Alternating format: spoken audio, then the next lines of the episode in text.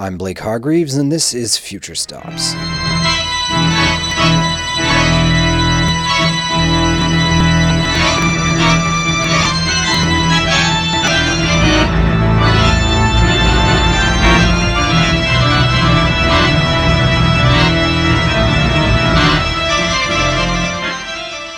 The music you're hearing is being performed by Afraz Mulji, a musician working to bring a whole new world of sounds to the organ. Afraz is one of three guests on today's program, the first in a series we're calling Organ Plus, where we explore artists crossing boundaries and taking the organ in new directions. Our first guest, Kim Farris Manning, is a Canadian composer whose music exists at the intersection of her love for sculpture and philosophy and her interest in making connections between the visual and the musical. I guess as a composer, I started writing when I was about 14. I was in was like your typical choir kid. I think I was in seven choirs at one point. And my first piece was actually an accident. I wrote it for my choir conductor and accompanist, kind of like as a thank you gift at the end of the year, without really realizing that it was an actual composition. I kind of wrote it as like a card. And so then I ended up going to school at UVic and I took the intro to composition. And the part where I struggle with most as a composer is actually writing the music. so it's funny because I call myself a composer because everything is based on sound, and that's always at the core. But the idea that I usually start with is usually either poetry, philosophy, or visual. So I in university I also studied a little bit of philosophy and sculpture and I've always liked building things with my hands and things that are tactile and I think that's what um, that's where I'm grounded and I start to construct the ideas. And then it's through experimentation with others, seeing how they engage with the material and what feels natural in their bodies that we start to play with sounds and hear them. And then that's kind of how it's worked so far. I'm working on trying to figure out how to do that a little bit more in advance on my side. But I also really value when there's time to work with the performers and to have that discovery together because it's a lot about feeling and how it feels in your body to make sure that everything is as much of a choreographed dance as it is choreography of sound. This idea of exploring the physical choreography of a sonic performance is central to her work, Map Jest, an evolving composition that was showcased this past summer at the Royal Canadian College of Organists online festival. So the piece um, kind of grew organically and it's I wrote it for David Stretkauskas, my teacher, and also for my friend Adrian Foster. They both asked me to write pieces at separate times, and it ended up putting them together. And we kind of bounced around ideas, um, but I didn't work so much on it until 2019. I think he was planning the RCCO festival in Victoria and asked if it could be ready by then. So in September last year, I flew out to Victoria and we did a workshop together, just trying out sounds. I wrote some exercises. I was experimenting. I wanted to figure out a way to have to have him use his body on the instrument more than to be reading notes. Because that's something that I'm trying to figure out is notation versus like physical experience and the experience of the performer, but also the experience of the audience. Um, so we try different things like, oh, move your arms up and down the manuals or do this with your foot on the pedal. And so then we sort of found this sound by accident that became the core of the piece. That's if you put a drone with pencils and then you open and close the swell box, it'll cause this big oscillating effect. And then you can add other manuals with couplers and bring things in and out. And it sort of spreads the sound around the space as a nice grounding effect. So that sound we came upon by accident in September became like the basis for Map Jest. So I, I went back to Montreal and I was thinking about these things, sort of imagining and developing the idea. And then my friend Adrian approached me, I think in November. He was working on a project based on Italo Calvino's Invisible Cities, which is a book that is very narrative, um, has lots of relationships and conversations but also very fantastical ideas and a lot about maps, which David, if anyone knows David Strakowskis, he really has a brain for maps and he always has these images and grids and sees where everything is connected and loves exploring. So all these ideas sort of started coming together. And so I asked if I could work on the piece with both of them, and they both said yes. So then I started working with Adrian in Montreal, and he was particularly interested in trying um, sort of adding electronics. And in some other pieces at the time, I was using guitar pedals and adding effects. So we experimented adding the microphone into that swell box with the opening and closing shutters. And so then we had this other layer of control where you could delay and reverb and sort of play with the listener's ear to know that it wasn't quite possible to make all those sounds acoustically, but it still sounded acoustic because it was effects that were coming from what you were doing and how you were manipulating the organ. So for that first piece with Adrian in January, it was at the St. Joseph Oratory in Montreal and it was just sound. There were no visuals yet. So the score that he had was a paper score that I made. There were four circles that were on a big Bristol board, and I drew text and little bits of music on the circles, and he would move from the outside in. So the there's sort of like four layers, and you start on layer one and you end on layer four. And throughout the piece, he would have to rotate the circles. Things were written like upside down and sideways. And then on the innermost circle, there's transparency papers that you can layer over top of each other and make really busy. So he the piece is always shifting. And that I really liked that sort of control that the performer has to engage with the material in different ways while they're playing. And then pandemic happened, it was clear that I wasn't going to be going to the RCCO festival. But David and I wanted to make something happen online. We applied for one of the Digital Originals grants and started making a two dimensional animated version of the score. So it's basically a video, but all those bits of text and music are animated a bit to give that visual effect and give a bit of the impulse of how you could interact with these uh, i call them assets. Kind of like a visual asset that inspires uh, what you might do with it. And so adding the animation gives a little bit more that next level of input that you can help give the performer. And also it makes it so that the audience can see exactly what the performer is seeing. Because that was the thing with the first pieces, the paper score. Uh, I'm a composer, but I'm kind of like a visual artist composer. So I, I didn't like that the audience didn't get to see the text and the drawings that the performer was getting to see. So I liked that this brought everyone into the same realm.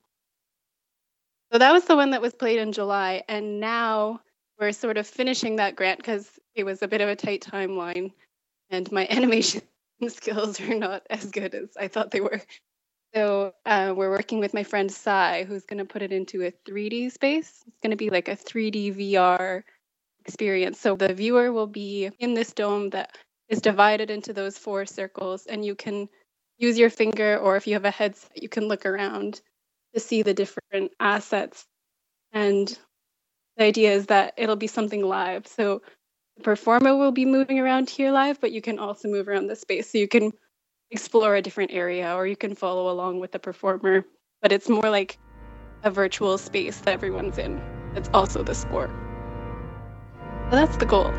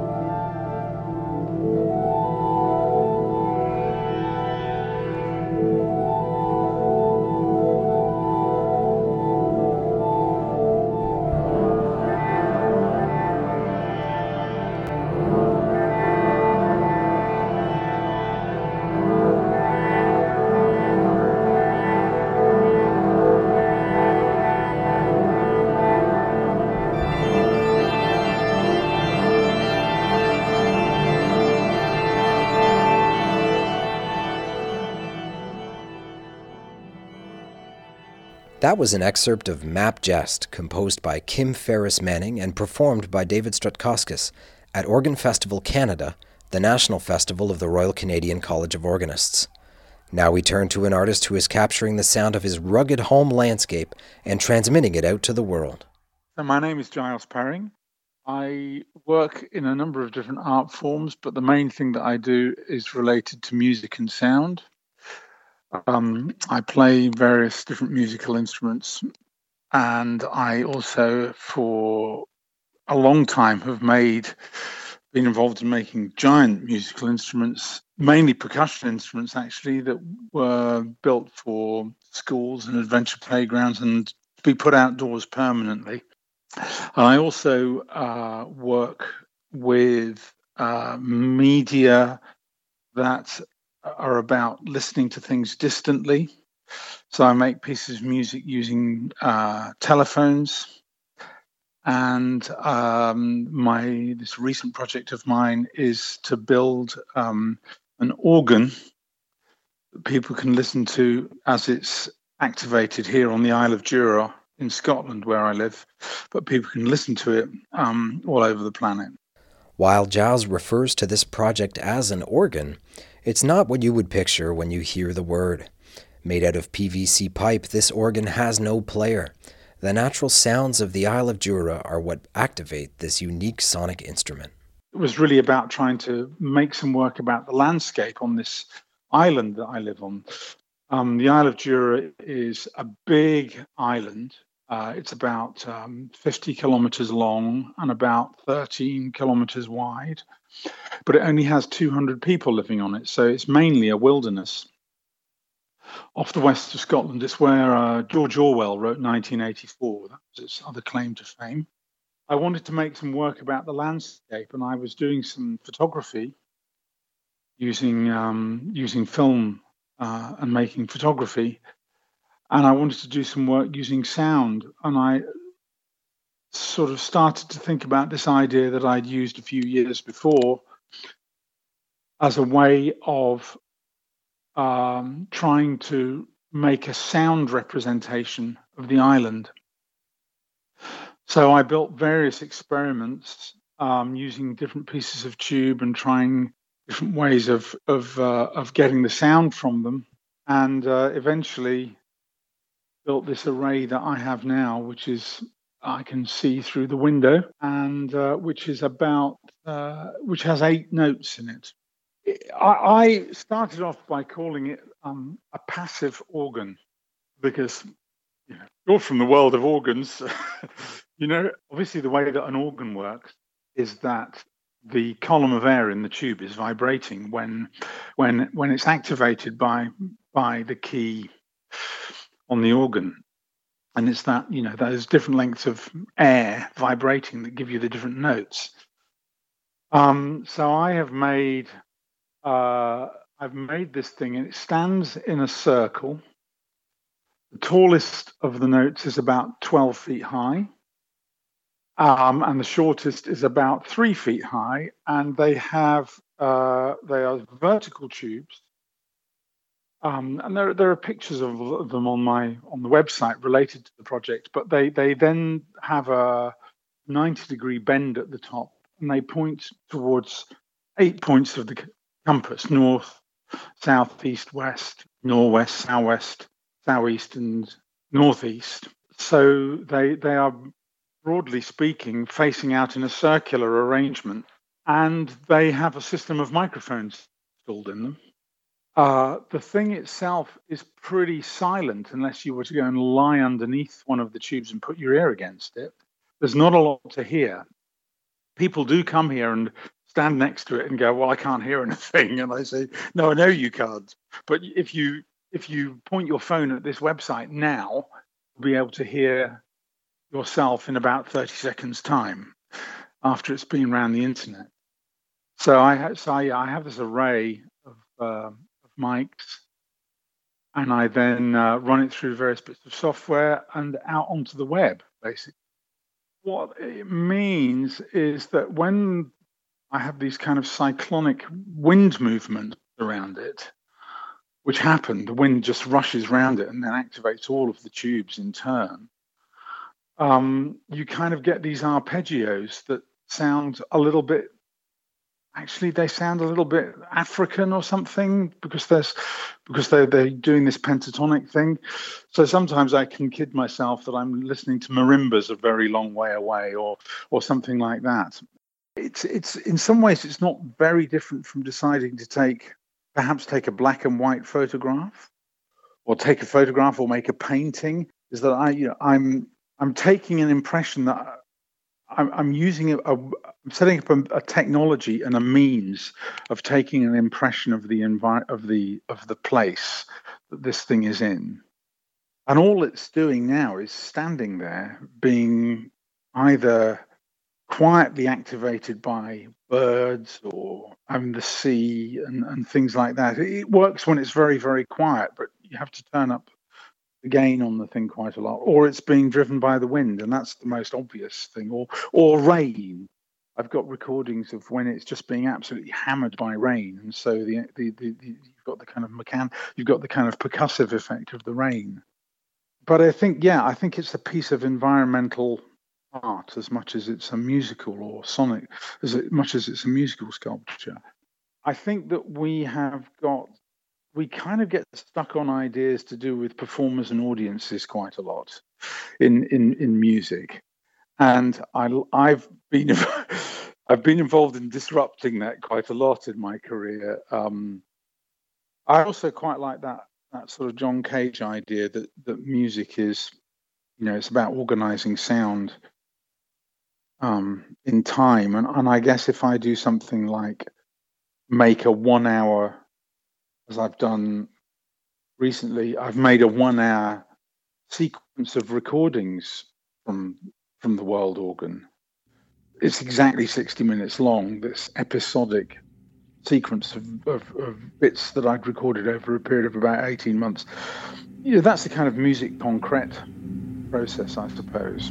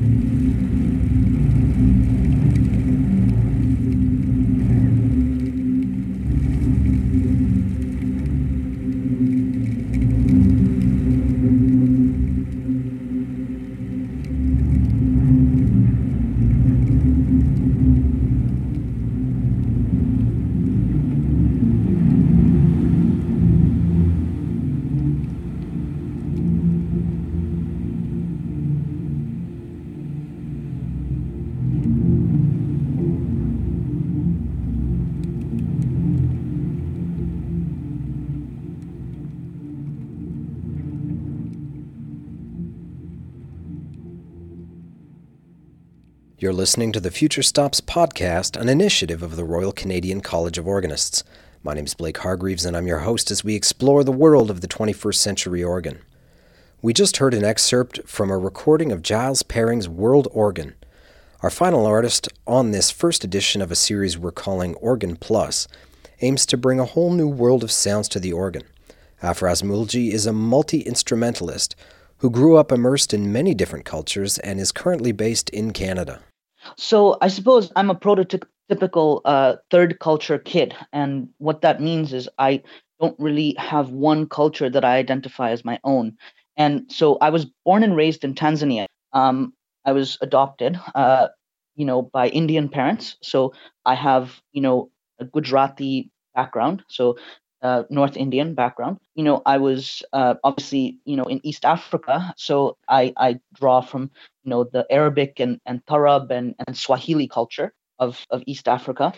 Um, and uh, I was raised at international schools, so you know, so speaking, speaking and understanding multiple cultures was was very necessary. You know, I had friends from all different cultures. So, so as a result, in terms of music, what that meant was that I was you know i was listening to music you know from pretty much all over the world. And um and you know and as a result i didn't have the you know the the idea that any one musical tradition was was home. You know i i just wherever i was whatever i was listening to i was home. Uh, so i guess the, music that i make is kind of a, a hybrid. And and some people would call it world music but i don't really agree with that term. I don't really like that term. So uh, yeah so it's it's basically drawing from many of the world's musical traditions. All of this musical exploration led him to the pipe organ, and it inspired a project that may become his life's work, opening his mind to reimagine what the instrument can be.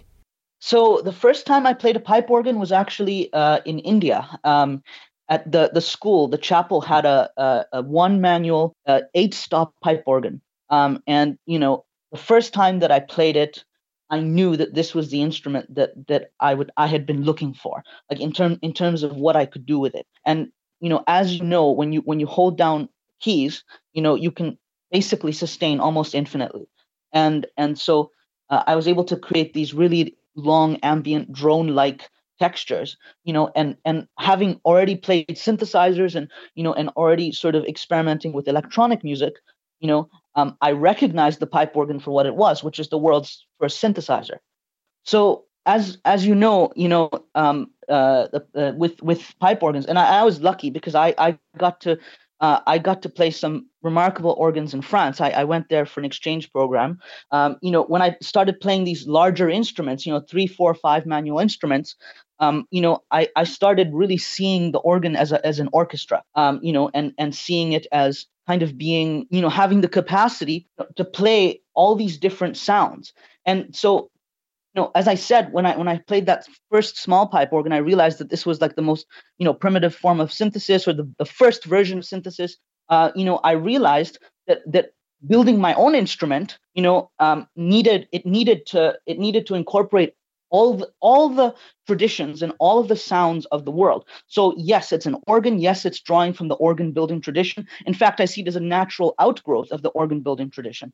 But um, it's it's actually if if I was to be very very technical and specific, uh, the organ that I want to build, and I've called it. the name is slightly pretentious, but it's kind of like a, a conceptual instrument that's you know um, it's it's trying to it's trying to touch this idea of infinity. So I've called it the infinite sonic possibility interface.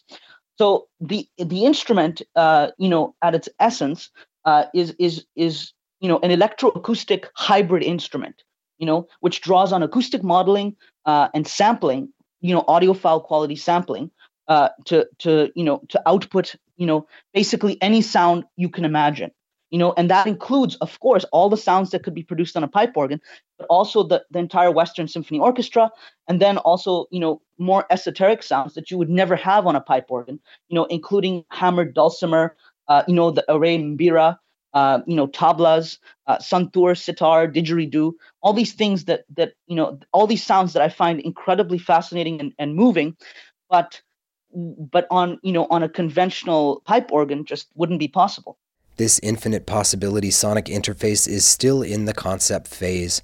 When complete, it would have many parts similar to a pipe organ, but would look drastically different. The first thing you would you realize is that that the instrument is you know uh, like a circle or a sphere, you know, in in the way that it's laid out.